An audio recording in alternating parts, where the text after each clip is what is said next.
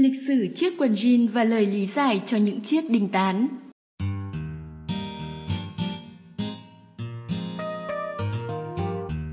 Chào mừng các bạn đang quay trở lại với kênh Vì sao thế? Chiếc quần jean mà chúng ta rất ưa chuộng hiện nay đã ra đời từ hàng trăm năm trước. Trải qua thời gian dài với rất nhiều những thay đổi của các xu hướng thời trang, nhưng quần jean vẫn luôn giữ được vị thế của mình. Ngày hôm nay, chúng mình sẽ cùng tìm hiểu về lịch sử của chiếc quần jean này và tìm hiểu xem tại sao trên những chiếc quần jean lại có những đinh sắt.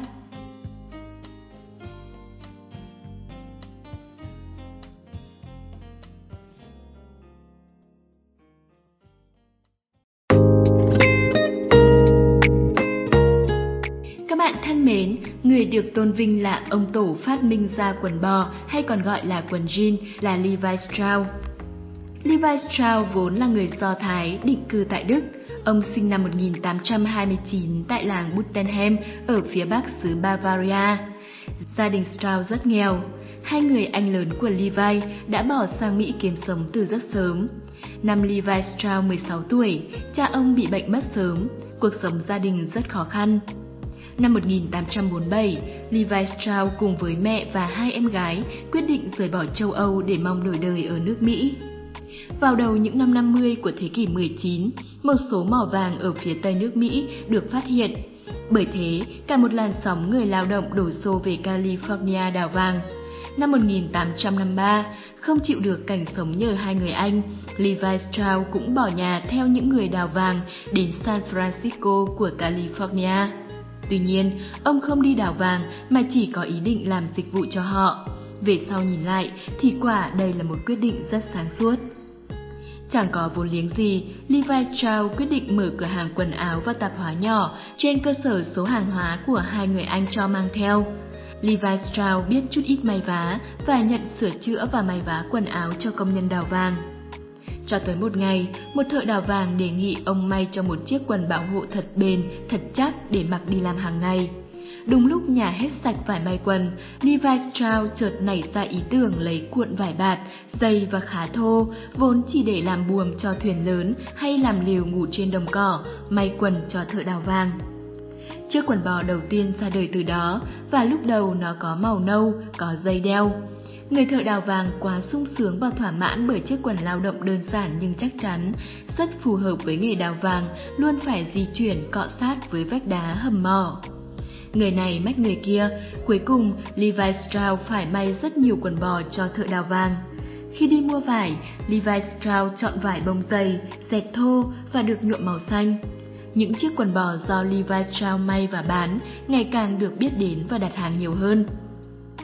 Levi Strauss có một người khách quen là Jacob David, người này cũng là một thợ may. Trong quá trình làm việc, Jacob David đã nhận ra mình đang phải sửa rất nhiều quần jean của công nhân mà tất cả đều chung một triệu chứng, rách toạc từ phần túi quần.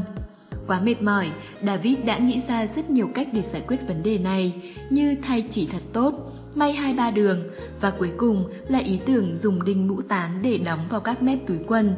Cuối cùng, cách dùng đinh tán để đóng vào các mép túi quần là cách triệt để nhất. Kể từ đó, người đặt may những chiếc quần đó rất nhiều.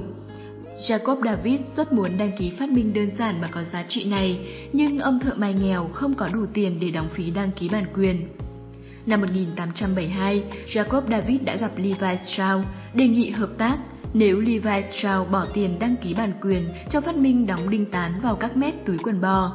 Trước cơ hội kinh doanh bất ngờ, Levi Strauss đã đồng ý ngay và lịch sử của chiếc quần bò được ưa chuộng khắp thế giới chính thức bắt đầu từ đó. Những chiếc quần bò màu xanh của Levi Strauss gần như không có mấy thay đổi cho đến nay.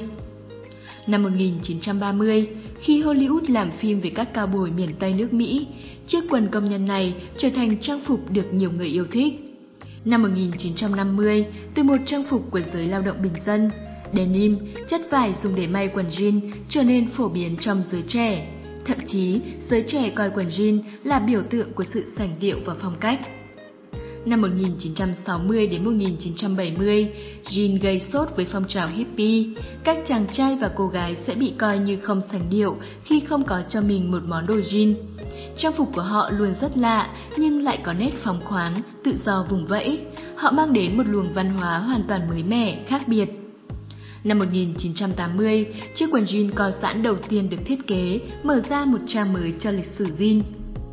Từ năm 1990, ngoài màu xanh truyền thống, quần jean còn được nhuộm những màu khác mới lạ, hồng, đen, xám, trắng, kết hợp với nhiều kiểu khác là jean mốc, jean mài, rách gối, loang lổ.